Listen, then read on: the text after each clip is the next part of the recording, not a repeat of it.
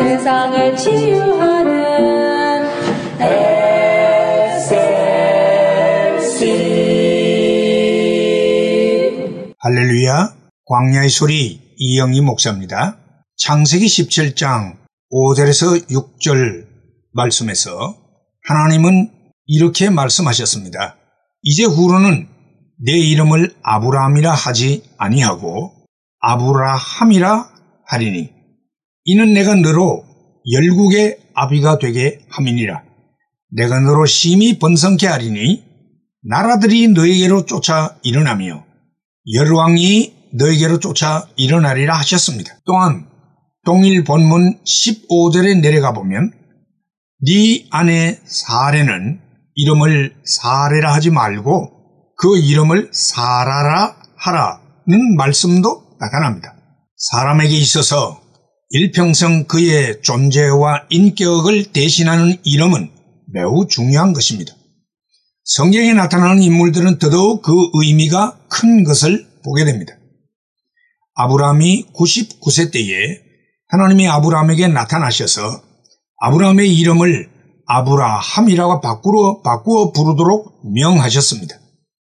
아브라함은 백성의 아비란 뜻이지만 아브라함이란 열국의 아비란 뜻으로서 훨씬 더 크고 넓은 의미의 이름으로 바뀌어지게 된 것을 봅니다.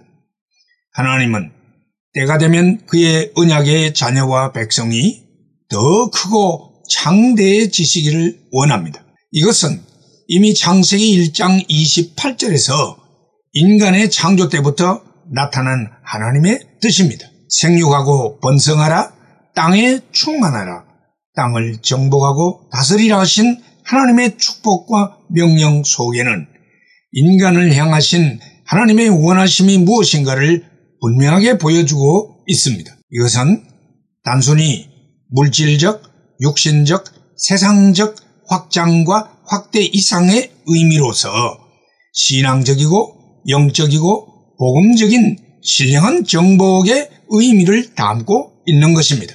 지금까지의 아브람은 단순히 이스라엘이라는 한 민족의 조상의 위치에 서 있었습니다. 그러나 이제 하나님은 그를 장차 일어나게 될 많은 나라들, 곧 열국의 아비로 세우신 것입니다. 그 열국은 저 중동 땅에 흩어져 있는 모래알같이 많은 지상의 후손들만이 아니라 하늘의 별같이 산재에 있는 모든 그리스도인들을 다 포함한 웅대한 의미를 담고 있는 것이지요. 아브라함이란 한 개인을 선택하여 그 후손으로 한 민족을 이루게 하시고 그 민족의 혈통을 통하여 전 인류의 구세주가 되신 메시아가 오도록 하시며 그 메시아의 구속 사역을 통하여 구원받아야 할 그의 영적 자녀들이 다 구원받도록 하시는 원대한 섭리적 계획이 하나님께 있었기에 아브라함의 이름을 아브라함이라 바꾸어 주시는 것입니다. 이러한 하나님의 위대한 뜻은 야곱의 이름을 이스라엘로 사울의 이름을 바울로 바꾸어 주심에서 더욱 구체화되고 확정된 것을 봅니다. 하나님은 지금 오늘도 우리가 단순히 아브라함의 위치에 서 있기만을 원치 않으시고 아브라함의 존재로 살아가기를 원하십니다. 그리스도인은 하나님을 믿는 믿음 안에서 더 크고 더 넓고 더 강력한 꿈과 비전을 가지며 그러한 자로 살아가기를 원하시는 것입니다. 자연인으로서 우리는 별 볼 일 없는 단순한 한 인간에 불과하지만 하나님의 언약의 백성으로서 나는 위대한 꿈을 꿀 수 있고 장대한 성취를 이룰 수가 있는 것입니다. 만약 우리가 예수 안에 거하고 그의 말씀대로 순종하여 거룩한 삶을 살기만 한다면 분명 우리는 우리 안에서 역사하시는 성령 하나님의 능력으로 능히 아브라함의 삶을 살아갈 수가 있는 것입니다. 역사상의 아브라함은 이미 이 땅에 없지만 동일한 언약의 백성이라면 얼마든지 제2의 제3의 아브라함으로 살아갈 수가 있습니다. 부디 오늘의 아브라함으로 살아가실 수 있기를 주의 이름으로 축복합니다. 할렐루야.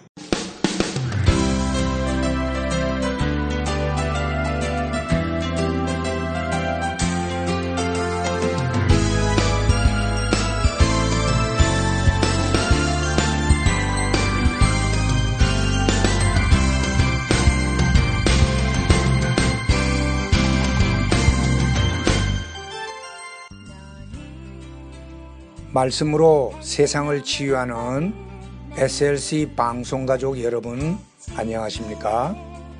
저희 방송에서는 보다 나은 여러분들의 신앙과 삶을 위하여 상담을 진행하고 있습니다. 신앙 상담이 필요하시거나 혹 기타 필요한 의견이 계시면 이메일 주소 slcb 9191 at gmail.com이나 카톡 아이디 slcb 9191으로 보내주시면 되겠습니다.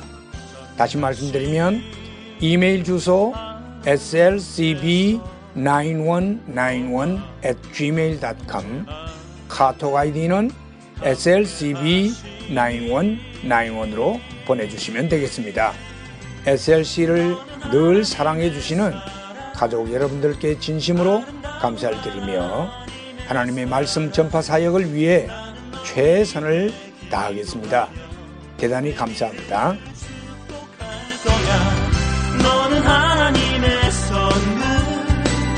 사랑스러운 하나. 네.